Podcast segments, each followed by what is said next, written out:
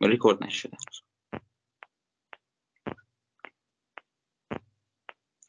سلام عرض می‌کنم خدمت جناب آقای دکتر امیر محمد گمینی استاد تاریخ علم دانشگاه تهران. ازشون تشکر می‌کنم که وقتشون رو در اختیار ما قرار دادن. سلام می‌کنم به شما و مخاطبانت آقای دکتر یکی از مسائلی که به ویژه ما امروزه توی قرن 21 به طرز عجیبی باهاش مواجه هستیم مسئله افرادی هستش که با توجه به شواهد زیادی که حالا توسط کاوشگرها توسط ابزارهای رصدی به دست ما اومده که زمین به شکل کروی هست معتقدن که خیر زمین به شکل تخت هستش. سوال اولی که از محضرتون دارم این هست که آیا سنت فکری زمین تختگرایی در یونان باستان در دوران باستان به چه شکلی بوده؟ حالا نه صرفا در یونان در هند در ایران. آیا ما ریشه های این سنت رو در نیاکان خودمون دیدیم؟ خب ببینید بیشتر سنت هایی که به زمین تخت معتقد بودند هنوز تفکر علمی در اونها جا شکل نگرفته بوده. یعنی شما در اساطیر ایران در اساطیر یهودی تو اساطیر بابلی اینها می‌بینید که زمانی که دارن درباره کیهانشناسی صحبت می‌کنن هنوز به شیوه تجربی یا به شیوه ریاضی درباره شکل عالم بحث و بررسی نکردن.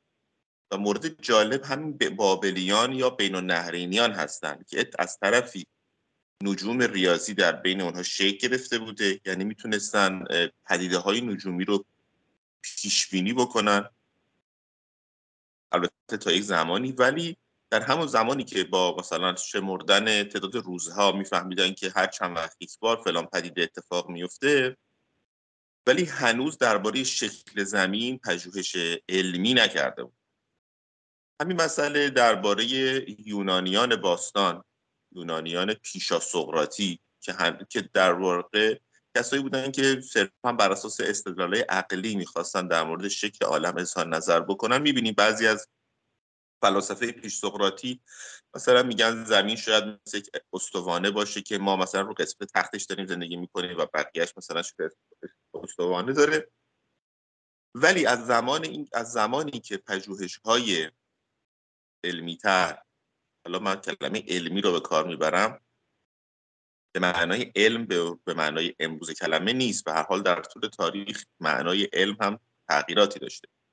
ولی آن چیزی که ما به عنوان استفاده از برهانهای ریاضی و برهانهای تجربی داریم به صحبت می‌کنیم اینا اسمش که بذاریم علم. ما ببینیم که در یونان باستان در یونان پیش از دوباره پیش از سقراطی کسانی مثل فیثاغورسیان بودن که از زمین کروی صحبت کردند ارسطو از زمین کروی دفاع کرد و هم به دلایل طبیعی آورد براش و هم دلایل تجربی براش مطرح تا اینکه اراتوستن ریاضیدان قرن دوم پیش از میلاد حالا از ارسطو که صحبت کردیم ارسطو خودش مال قرن چهارم پیش از میلاده. ولی باز در قرن دوم پیش از میلاد اراتوستن حتی شعاع کره زمین رو هم اندازه گرفت. یعنی همینقدر که دید در شهر خودش و در یک شهری در جنوب اسکندریه در شهر سین همزمان ارتفاع خورشید به آسمون متفاوته از اینجا متوجه شد که سطح زمین نمی‌تونه تخت باشه. چون اگه سطح زمین تخت باشه ارتفاع خورشیدی که از ما خیلی فاصله داره باید یکسان باشه ارتفاع خورشید. و از اینجا به شعاع کره زمین رو به دست آورد. بعد دیگه در طول سنت نجومی اینها در واقع نظریات جدیدتر و بهتری مطرح شد و دیگه همه همه ریاضیدانان همه فلاسفه به کرویت زمین اعتقاد داشتن. دقت می‌کنید؟ یعنی این چیزی است که با ظهور تفکر علمی کرویت زمین هم مطرح شده بود. ولی مثلا فرض کنید خورشید مرکزی اینطوری نبود. خورشید مرکزی تا قرن 17 هم طول کشید تا توسط ریاضیدانان و دانشمندان جهان اسلام و قرون میانه مسیحی اینا پذیرفته بشه. البته در اون روزگار زمین مرکزیت زمین هم دلایل ریاضی خاص خودشو داشت. ولی هنوز نتونسته بودن دلایل کافی برای خورشید مرکزی مطرح بکنن. کسی طرفدارش نبود. زمین مرکزی معقول تر بود در اون روزگار و می‌دونید که نظریات علمی در طول تاریخ ممکنه تغییر بکنه و شواهد بهتری برای بعضی دیگه پیدا بشه. ولی کره زمین اتفاقا اینطوری نبود. کره زمین همیشه مطرح بود همه نخبگان علوم ریاضی و فلسفی قبول داشتن. و نکته جالبتر این که حداقل در جهان اسلام اکثریت نخبگان دینی و علمای دینی هم کرویت زمین رو قبول کرده بودن. یعنی شما نگاه بکنید متکلمان اشعری که می‌دونید اشاعره با فلسفه ارسطویی از یه جهاتی میانه خوبی نداشتن ولی خب یه جهات دیگه هم فلسفه ارسطویی استفاده هایی کردن. ولی اینها مثلا کسایی که تفسیر قرآن نوشتن مثل امام فخر رازی. کسانی که مهمترین کارهای در واقع الهیاتی رو تو جهان اسلام کردن مثل امام محمد غزالی. اینها همه کرویت زمین رو پذیرفته بودن فقهای جهان اسلام. اکثریتشون البته داریم از میان فقها و علما کسانی که با کرویت زمین مخالفت کردن به دلایل مثلا نقلی و اینها. ولی نکته جالبیه که به هر حال در متون اسلامی یعنی چه در آیات و چه در روایات هیچ آیه و روایت سریحی برای کرویت زمین وجود نداره. هیچ آیه و روایتی سراحتا کرویت زمین رو مطرح نکرده. حتی آیات و روایاتی هست که ظاهرشون با کرویت زمین همخوان نیست. ولی دانشمندان جهان اسلام مفسران جهان اسلام همیشه این آیات و روایات رو با تعویل و تفسیر به سمت کرویت زمین برگرداندن. یعنی ببینید چقدر کرویت زمین در جهان اسلام مورد قبول بوده که اگر در یه آیه هم مثلا به گفته شده مثلا افلا ینظرون الی الارض کیف سطحت؟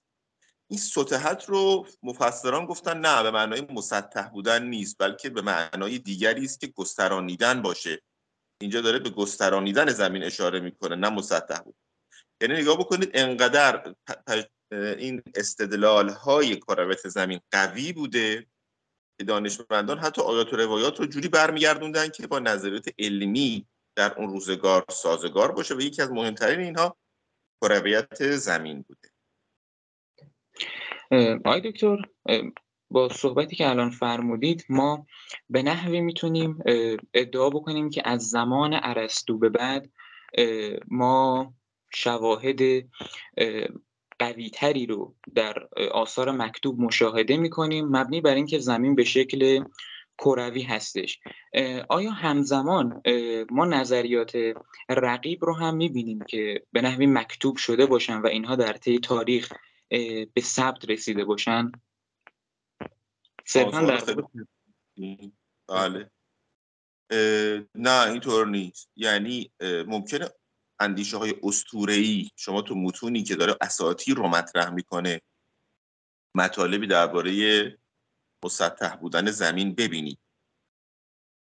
مثلا فرض کنید ممکنه توی کتاب تاریخ تبری اون قسمت هایی که داره تاریخ ای میگه گاهی مواقع عباراتی ببینید که به مسطح بودن زمین ممکنه اشاره داشته باشه یا اینطوری بشه ازش در درجه اول برداشت کرد. یا مثلا فرض کنید تو متون اوستایی ممکنه و جالب هستش که خیلی مواقع این متون ای تحت تاثیر علوم روز خودشون هم تغییر می‌کردن. و مثلا کرویت زمین گاهی مواقع شما می‌بینید جاهایی وارد شده. وارد این متون شده. متون یهودی هم همینطور. خب در متون یهودی شکل آسمان به شکل گنبدی بالای زمین تخت قرار گرفت. خود ظاهر متن قرآن همونطوری که اشاره کردم یه همچین حالتی داره. یعنی به نظر می‌رسه زمین مسطحی است که بالای اون سقفی قرار گرفته و این سقف بدون ستونهایی بالای زمین استوار. که خب خیلی پژوهشگرانی مثل آقای دکتر محمد علی طباطبایی که پژوهشگاه علوم انسانی دارن کار می‌کنن ایشون اخیرا مقالات داره چاپ می‌کنه درباره اینکه کیهان شناسی که ما از متن قرآن در میاریم از ظاهر آیات در میاریم چه ارتباط و شباهتی با کیهانشناسی های اسطوره‌ای رایج توی اون روزگار داره. و از چه زمانی مفسران شروع کردند و متن قرآن رو غیر ای فهمیدن و اون رو بر اساس علم زمان خودشون بر اساس نجوم بطلمیوسی فهمیدن. این نکات خیلی جالبی که اخیرا منتشر کرد. یعنی این معمولا متون دینی و ای خیلی مواقع ممکن بوده که ظاهرشون شکلی از زمین تخت رو درشون وجود داشته باشه. ولی دانشمندان اومدن اینها رو چیکار می‌کردن؟ تعبیر و تفسیر می‌کردن و کرویت زمین رو که یکی از مهمترین عناصر نجوم بطلمیوسی بود اصل قرار می‌دادن و این متون رو به اون شکل بر برداشت می‌کردن. من حدس می‌زنم که همین اتفاق مثلا توی مفسران یهودی هم میافتاده چون به حال اونها هم بسیاریشون فلاسفه و ریاضیدانان خودشون رو داشتن این یه مقدار حدس خیلی پژوهشی تو این زمینه نکردم. یعنی می‌خوام بگم که حتی اگر هم تو متونی به شکل متون اسطوره‌ای و دینی یه همچین چیزایی در ظاهر مطالب ممکن بوده وجود داشته باشه. معمولا با تعبیر و تفسیر همراه می شده با علم رایج در زمان خودش. دقت می‌کنیم این نکته خیلی خیلی مهمیه. ولی خب هستن. همونطور که ابتدای صحبت گفتم بودن فقها و علمایی چه در جهان اسلام چه در بقیه فرهنگ ها که نمیپذیرفتن کرویت رو. مثلا یکی از اینها هاشم بهرانی هست عالم بزرگ شیعه در دوره ارز کنم که فکر کنم در زمان زندیه بوده باشه یعنی بعد از صفوی است. خیلی اخیره. ایشون جز علمای اخباری مذهب بوده. می‌دونید که اخباریان یک فرقه یک اندیشه در میان فقهای شیعه بوده که می‌گفتن که ما فقط ظاهر آیات و روایات رو کار داریم و با چیز دیگه ای کار نداریم. اینا می‌گفتن خب کرویت زمین رو ممکنه منجمان اثبات کرده باشن ولی ما دلیل نداره که بهش اعتقاد پیدا بکنیم. توی آیات و روایات چیزی از کرویت نیست. پس اگر فرض کنید یک فقیهی می‌خواد بحث هلال ماه رو مطرح بکنه می‌خواد آغاز و پایان ماه های قمری به ویژه ماه رمضان رو در موردش احکام فقهیش رو مطرح بکنه لزومی نداره اصلا کرویت زمین رو مد نظر قرار بده. چون در آیات روایت اصلا همچین چیزی نیست. پس ما نمیپذیریم. یعنی یه همچین افرادی هم بودن. ولی خب شما می‌دونید که اکثریت علمای شیعه و سنی در طول تاریخ وقتی بحث اوقات شرعی بحث جهت قبله و مخصوصا رویت هلال ماه مطرح بوده کرویت زمین رو هم در احکام فقهی خودشون مد نظر قرار می‌دادن. ولی خب بودند و همطوری خواست در جواب پرسش شما کسانی بودند که این به این صورت ممکن بوده که با سنت علمی رایج همراه نشد ولی به هیچ وجه ما ریاضیدانان و فلاسفه ای نداریم که آثار مدون فلسفی و ریاضی و نجومی نوشته باشند و کروت زمین رو نپذیرفته باشند به هیچ وجه همچین چیزی نیست. شاید یک مورد خیلی جالب که بتونم اینجا براتون مثال بزنم این هستش که کرویت زمین خب می‌دونید که ما امروزه طبق فیزیک و نجوم رایج امروز می‌دونیم که زمین کاملا هم کروی نیست بلکه شکل مثل یه پرتغالی داره که از بالا پایین تخت شده. ولی در معمولا در متون فل فلاسفه جهان اسلام حالا من جهان اسلام مثال می‌زنم چون به حال می‌خوام به سنت خودمون بیشتر اشاره بکنم ولی عین همین تو سنت فلاسفه سنت مسیحیان و قرون میانه مسیحی هم وجود داشته که هر دوتای اینا یعنی چه اسلامی چه مسیحی ریشه توی یونان با... یونان باستان و یونان دوران در واقع دوران یونانی معابی و هلنی معابی داره. خب توی این در واقع متون همه معتقد بودن که زمین کاملا کروی است. یعنی شما وقتی متون فلاسفه رو می‌خونید زمین رو کاملا یک کره کامل در نظر می‌گرفت. ریاضیدانان هم همینطور. چون خب ریاضیدانان بر اساس رصد و برهان و ریاضی و اینها این کارو می‌کردن ولی اونها هم به کرویت کامل زمین معمولا اشاره می‌کردن. بعضی از ریاضیدانان بودن مثل قطب الدین شیرازی که از منجمان و فلاسفه مهم قرن هفتم, هج... هفتم هجری است. او من خب تو آثار او بیشتر کار کردم او میگفتش که ما که نرفتیم از همه کره زمین آسمان رو رصد کنیم. چون با رصد آسمان هست که معلوم میشه سطح زمین انحنا داره و کرویه. میگه خب ما فقط این قسمتی از سطح ظاهر زمین رو که قاره ها وجود دارند ما رصد کردیم. حالا چه ما مسلمانان هندیان چینیان همه اینا رصد کردن و سطح زمین رو یه انحنای کروی به نظرمون اومده. ولی اون کره زمین رو تا ندیدیم. و اون موقع هم که نمی‌دونستن که اون کره زمین قاره وجود داره و اینها. و می‌گفتم ما از لحاظ نجومی و رصدی نمی‌تونیم بگیم که زمین کاملا کروی هست یا نه. لحاظ فلسفه طبیعی چرا؟ فلسفه طبیعی میگه که زمین باید کاملا کروی باشه چون از یک عنصر ساخته شده و جسم بسیطی که از یک عنصر باشه شکل طبیعیش طبیعتا کروی خواهد شد. ولی لحاظ رصدی ما اون برای کره زمین رو ندیدیم. یعنی در واقع اینجا قطب می‌خواد دقت بیشتری رو مد نظر قرار بده که ما تا این مسئله رو دقیق تر این برداشتی که از متن قطب میشه کرد. چون بارها از سطح ظاهر صحبت می‌کنه. میگه سطح ظاهر زمین به این شکل. اینم نکته بود که گفتم اضافه کنم در پرسخ سوال شما. ممنون دکتر در بیاناتتون به بطلمیوس اشاره کردید. پرسشی که اینجا از محضر شما دارم اینه که سنت زمین کروی آنچنان که در آثار و آراء ارسطو مطرح میشه. و اون چیزی که در به نحوی المجستی معروفترین و مشهورترین کتاب بطلمیوس مطرح میشه تفاوتی با همدیگه دارن. یعنی که این دقیقا به بله. همون شکلی که ارسطو زمین رو کروی می‌دونسته. بله دیگه همینی که الان گفتم کاملا اینا مطابق هم دیگه است. فقط هی دیدید که من به دو سنت اشاره می‌کنم. سنت فلاسفه و سنت ریاضیدانان فلاسفه پیروی از ارسطو بر اساس برهانهای طبیعی و عقلانی کرویت زمین رو اثبات می‌کردن. همونطور که گفتم گفتن که زمین چون از یک عنصر ساخته شده طبعا باید شکلش کروی باشه. ولی ریاضیدانان که در واقع رئیسشون و سردمدارشون بطلمیوس بوده اونها به شیوه تجربی بر اساس برهانهای ریاضی کرویت رو اثبات می‌کردن. یعنی مثلا می‌گفتن که شما از هر جایی از کره زمین که به آسمان نگاه بکنید تفاوت افقها خودش رو نشون میده یعنی خورشید مثلا اول در شهرهای شرقی تر طلوع می‌کنه بعد آهسته آهسته میاد و به شهرهای غربی تر می‌رسه.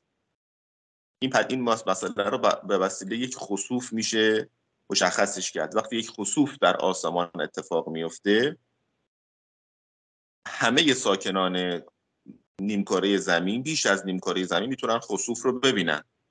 ولی برای بعضی یا اول شبه یا نیمه شبه یا نزدیک صبح این پدیده اتفاق میفته این تفاوت فقها یکی از دلایل اصلیش تفاوت در واقع کرویت زمین هست. علاوه بر این تفاوت ارتفاع ستاره قطبی و ستارگان دیگه وقتی که از شمال به جنوب حرکت می‌کنیم رو سطح کره زمین دلیل دیگری که کرویت زمین رو نشون میده. اینا دو سنت متفاوت با دو روش شناسی متفاوت بودن که در خیلی مباحث با هم موافق بودن. در بعضی مباحث هم بود که نجوم بطلمیوسی با فلسفه و کیهانشناسی ارسطویی ممکن بود تعارض داشته باشه و بسیاری از دانشمندان سعی می‌کردن این تعارضات رو برطرف بکنن. چون می‌خواستن که یک علم یک پارچه و وحدت یافته داشته باشن. و تو اون روزگاری مسئله خیلی مهم بود که فلسفه ارسطویی و نجوم بطلمیوسی با همدیگه تا جایی که میشه با هم هماهنگی داشته باشن و تضادها و تعارضاتشون رو هم برطرف بکنن. یعنی ممکن بود یه نفر هم منجم باشه هم فیلسوف باشه مثل همین قطب شیرازی که مثال زدم. گاهی مواقع یک نفر بیشتر ریاضیدان و منجم بود تا فیلسوف مثل مثلا ابوریحان بیرونی. یه نفر ممکن بود که بیشتر فیلسوف باشه تا ریاضیدان مثل ابن سینا. یعنی انواع اقسام این تیپ های شخصیتی رو ما داشتیم که کرویت زمین جز مباحث کاملا پذیرفته شده و بدون هیچ اختلاف نظری بین تمام این گروه ها و نهله های فکر. آقای دکتر اعتقاد داشتن به مسئله گنبد آسمان یا به تعبیری فلک ثوابت می‌تونسته علتی باشه بر اینکه ما زمین رو کروی بدونیم یا اینکه زمین رو به شکل زمین هندسه زمین رو به یک شکل دیگه تعریف بکنیم. آیا این پارامترها دست به دست همدیگه می‌دادن که در سنت فکریشون در اون جهان بینی باورهاشون یک سری پارامترها تغییر بکنه؟ ببینید شما اگر مقدم فصل اول کتاب مجستی بطلمیوس رو ملاحظه بکنید اونجا بطلمیوس میاد و کرویت زمین رو می‌خواد اثبات کنه. بعد از اینکه کرویت رو اثبات می‌کنه کرویت آسمان رو اثبات می‌کنه. بعد از اون مرکزیت زمین و سکون زمین رو اثبات می‌کنه. یعنی چند فصل ابتدایی یعنی باب اول کتاب مجستی راجع به اینجور مباحث. اونجا ما می‌بینیم که اینکه آسمان کروی باشه و ما نصف آسمان رو به شکل گنبد بالای سر خودمون ببینیم جزو مقدمات اثبات کرویت زمین نیست. دقت می‌کنید ولی جزو مقدمات اثبات زمین مرکزی هست. یعنی برای اینکه اثبات بکنی که زمین در مرکز عالم ساکن قرار گرفته از این فرض که آسمان به شکل یک کره است و ما نصف آسمان رو به شکل گنبدی بالای سر خودمون می‌بینیم استفاده ولی کرویت زمین اینطور نیست. کرویت زمین مستقل از اینه که آسمان چه شکلی داشته باشه. این مسئله تو مقدمه همه کتاب های نجومی جهان اسلام هم وجود داره. یعنی ما مثلا کتاب ارز کنم که قانون مسعودی ابوریحان بیرونی رو دست بگیرید. تذکره فل هیئه خواجه نصیرالدین توسی نهایت الادراک فی درایت الافلاک از قطب الدین شیرازی رو ببینید از تمام کتب هیئت در جهان اسلام اینها در قسمت فصول ابتداییشون کرویت زمین رو اثبات می‌کردن و در اونجا دلایلی که ردیف می‌کردن و میآوردن براش اینطوری بود که می‌گفتن اول اثبات می‌کردن که زمین از جهت شرقی غربی کرویه و بعد اثبات می‌کردن که زمین از جهت شمالی جنوبی هم کرویه. پس اگر هم شرقی غربی هم شمالی جنوبی انحنا داره پس کره میشه. اگه فقط شرقی غربی بود می‌شد استوانه. اگه فقط شمالی جنوبی بود می‌شد یه استوانه در اون جهت. ولی هر دو از, از هر دو جهت انحنا داره و انحناش هم متناسب هست با سطح کره. و استدلالاتشون هم خب خیلی ساده و رایج بوده دیگه. می‌گفتن همینطور افق شهرهای شرقی و غربی با هم فرق می‌کنه. ستارگان و خورشید و ماه اول تو شهرهای شرقی طلوع می‌کنن و بعد به شهرهای و سرزمین های غربی می‌رسن این اولین دلیل بوده. برای جهت شمال و جنوب هم باز اشاره می‌کردن به اینکه تفاوت ارتفاع ستاره ها وقتی که شما از شمال به سمت جنوب حرکت می‌کنی تفاوت ارتفاع اینا پیدا میشه. جالبه که تو قرن دوم هجری یعنی همون اوایل تمدن اسلامی گروهی از منجمان و ریاضیدانان به دستور معمون خلیفه بخشی در قرن سوم اشتباه کرد توی قرن سوم اتفاق میفته قرن سوم هجری گروهی رو معمون معمور می‌کنه که بیاید شعاع کره زمین رو با دقت بیشتری از بطلمیوس به دست بیارید. اینا گروهی هستن به نام منجمانی که گروه ممتحن اسمشون هست. می‌خوام برن این مسئله رو امتحان کنن یا به دقیقتر به دست بیارن. رئیسشون هم ارز کنم خدمت شما که ابو منصور اسمشو فراموش کردم یحیی ابن ابی منصور. یحیی ابن ابی منصور هم مدیر این گروه میشه و اینها میرن طی چند سلسله رسد توی بیابانهای عراق. سعی می‌کنن با رصد موقعیتشون رو تغییر میدن. در طول مسیر حرکت می‌کنن چند کیلومتر رو سطح زمین حرکت می‌کنن و در طی این حرکتشون دائما آسمان رو رصد می‌کنن.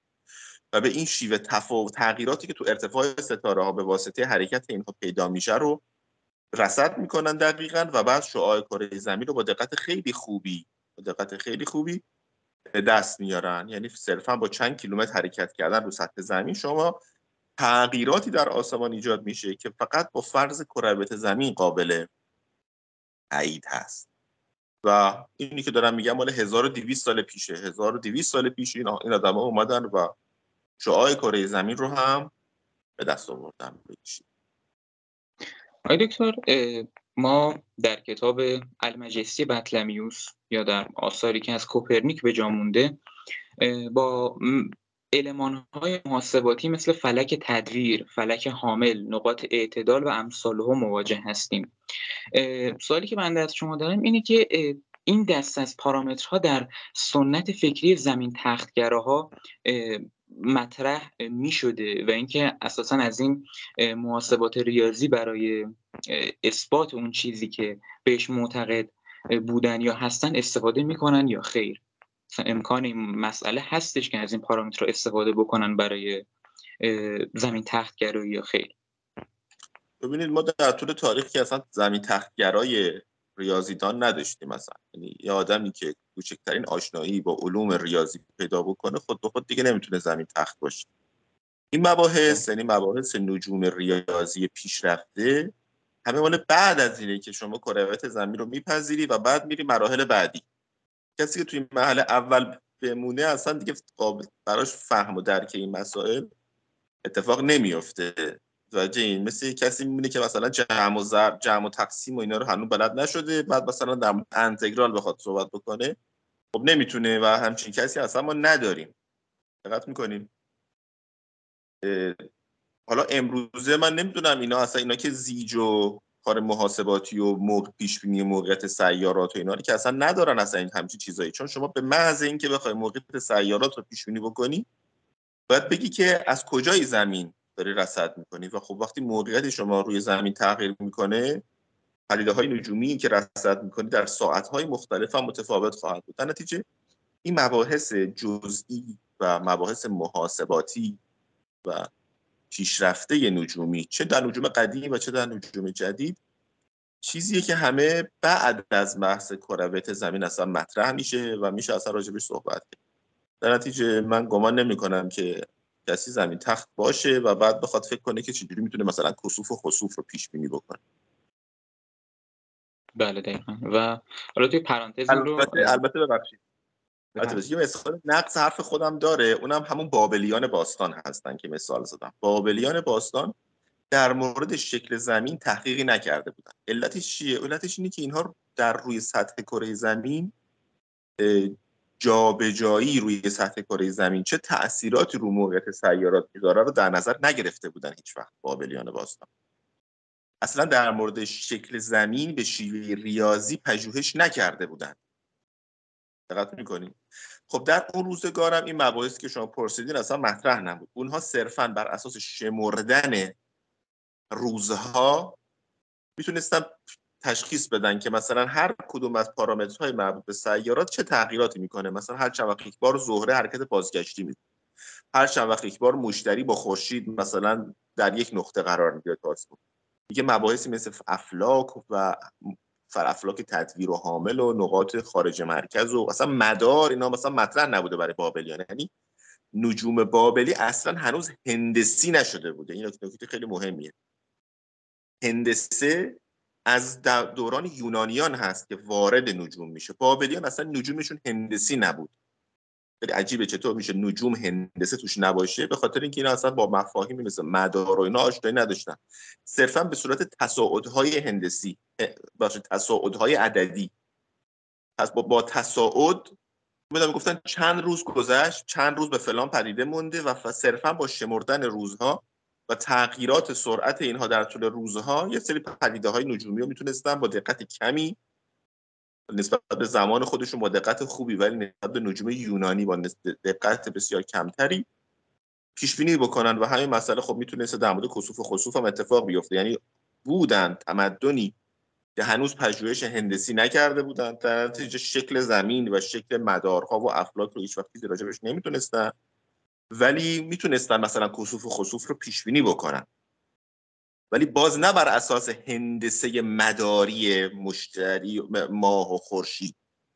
بلکه صرفا بر اساس شمردن روزها و کشف نظم روی دادن پدیده ها نظم های بزرگ, بزرگ و دوره های بزرگی در حرکات سیارات وجود داره و این بابلیان بودند که این نظم ها و دوره های بزرگ تکرار پدیده های نجومی رو پیدا کرده بودن و با داشتن این نظم ها و دوره های بزرگ چند, ساله و حتی چند صد ساله می‌تونستن پدیده های نجومی رو از قبل پیش بینی بکنن. ولی مکانیسم این پدیده ها و هندسه این پدیده ها رو چیزی راجبش نمی‌دونستن. چون اگه می‌خواست اگه به محض اینکه هندسه وارد نجوم بشه اول اتفاقی که میفته کروت زمین اونجا مطرح میشه. این هم در واقع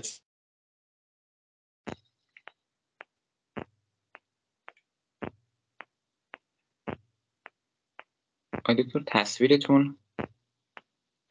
رفت متاسفانه اگر صدای بنده رو دارید.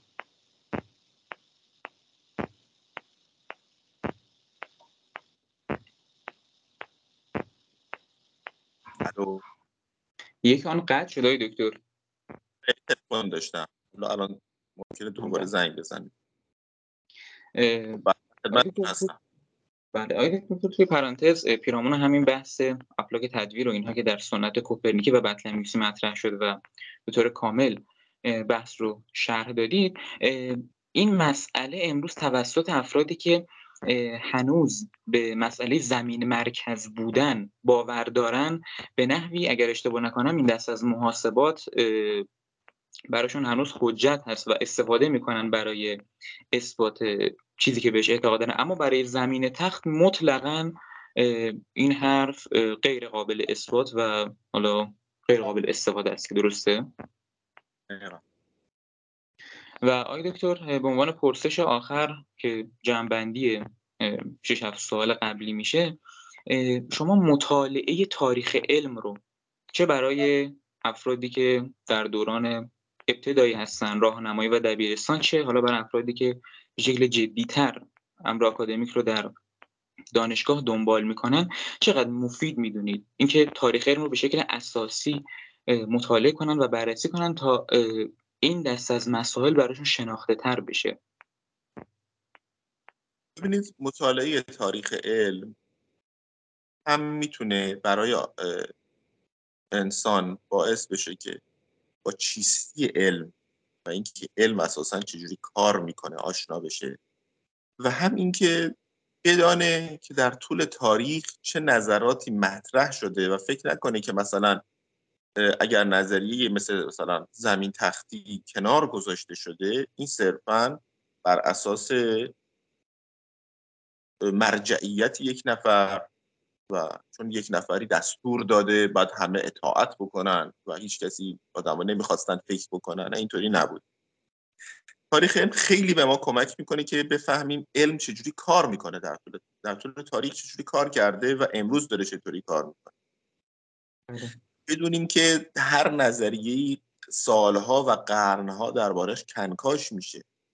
افراد مختلفی از هر از هر نظریه‌ای که شما فکرشو بکنی اومدن و دفاع کردن. ازش حرف زدن. اگر قرار بوده که اون نظر دلایل کافی اگر اون نظر داشته حتما با اون دلایل کافی می‌تونسته و بیاد و دیدگاه های رقیب رو کنار بزنه. دقت می‌کنی؟ آره. البته تو تاریخ علم معاصر گاهی مواقع ممکنه پیش بیاد یک نظریه مطرح بشه. دلایلش رو نتونسته باشه دیگران رو قانع بکنه.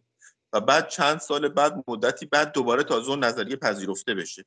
مثالش هم مثالیه که در مورد مثلا نظریه حرکت قاره ها مطرح شده بود. یک عرض کنم که یک زمین شناسی به نام واگنر اگه اشتباه نکنم اولین بار نظریه حرکت قاره ها رو مطرح کرد و گفته ببینید تمام لبه همه قاره ها شکل همدیگه است. و اینها احتمالا از هم جدا شدن و قاره ها دارن رو سطح زمین حرکت می‌کنن. ولی خب دانشمندان گفتن یعنی چی؟ قاره ها رو سطح زمین حرکت کنن؟ مگه چه مگه تخت روانی که حرکت دلایل کافی نبود و خب در اون روزگار درست ممکن ممکنه یه حرفی درست باشه ولی حتی دلیل دلایلش کافی نباشه. ممکنه یه حرفی درست باشه حتی به دلایل فرهنگی و جنگ بین فرهنگ ها حتی بعضی مباحث مورد پذیرش قرار نگیره. مثلا اینشتین زمانی که نظریش رو مطرح کرده بود خیلی از فیزیکدانه های خوب اون روزگار بودن که نظریه اینشتین رو نمیپذیرفتن فقط به خاطر اینکه یهودیه. فقط به خاطر اینکه عرض خدمت شما که آلمانیه. با آلمانا در جنگ بودن یا یهودیه. یعنی همه این مسائل گاهی مواقع مسائل غیر علمی خیلی مواقع وارد جامعه علمی ممکنه بشه. ولی علم همیشه نشون داده در طول تاریخ. که با گذر زمان اینجور انگیزه های غیر علمی کنار زده میشه و نظریه علمیه که دلایل کافی داشته باشه می‌تونه دانشمندان دیگر رو قانع بکنه و اون نظریه پذیرفته بشه.